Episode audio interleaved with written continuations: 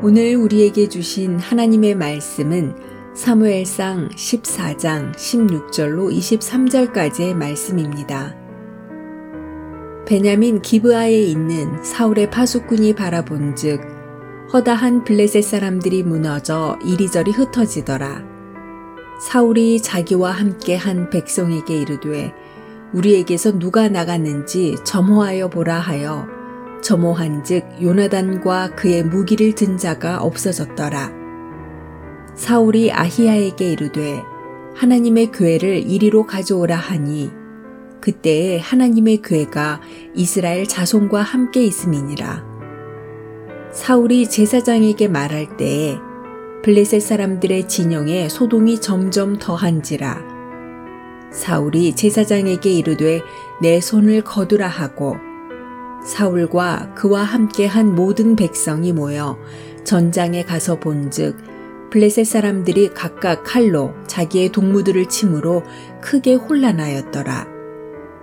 전에 블레셋 사람들과 함께 하던 히브리 사람이 사방에서 블레셋 사람들과 함께 진영이 들어왔더니 그들이 돌이켜 사울과 요나단과 함께 한 이스라엘 사람들과 합하였고 에브라임 산지에 숨었던 이스라엘 모든 사람도 블레셋 사람들이 도망함을 듣고 싸우러 나와서 그들을 추격하였더라.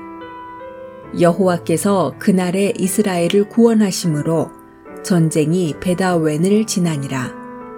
아멘.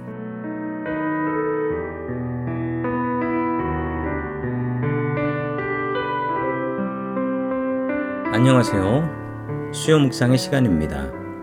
이스라엘 최초의 왕이었던 사울이 블레셋과 전쟁을 하고 있습니다. 전쟁에 나간 사울은 하나님의 언약궤를 전쟁터로 가져오라고 명령을 하지요. 여기서 언약궤란 법궤라고 불리우는 상자입니다.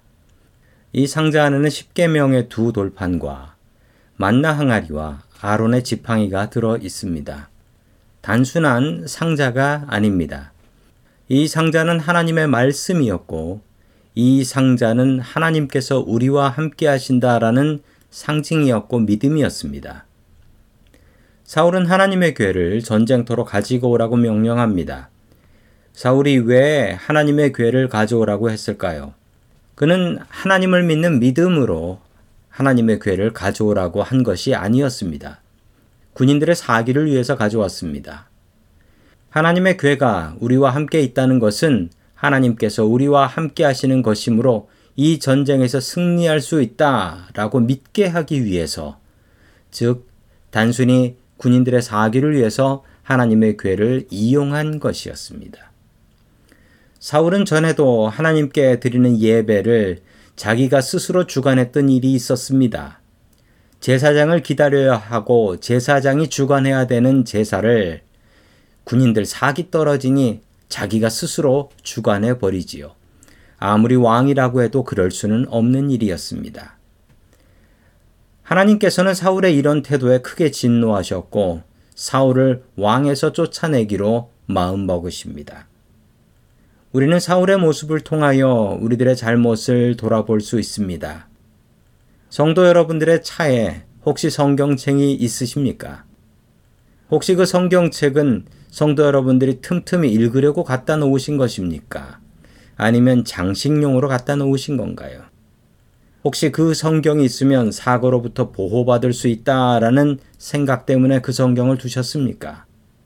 만약 그렇다면 사울의 마음과 다른 것이 무엇입니까?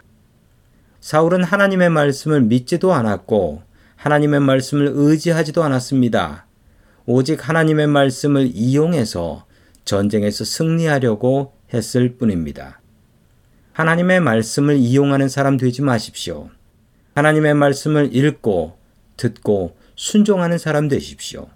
예배를 다른 목적으로 사용하지 마십시오. 예배는 오직 하나님을 만나고 하나님의 음성에 귀를 기울이는 시간입니다. 하나님의 말씀에 순종하며 살 수 있는 저와 성도 여러분들 될 수 있기를 주의 이름으로 간절히 축원합니다.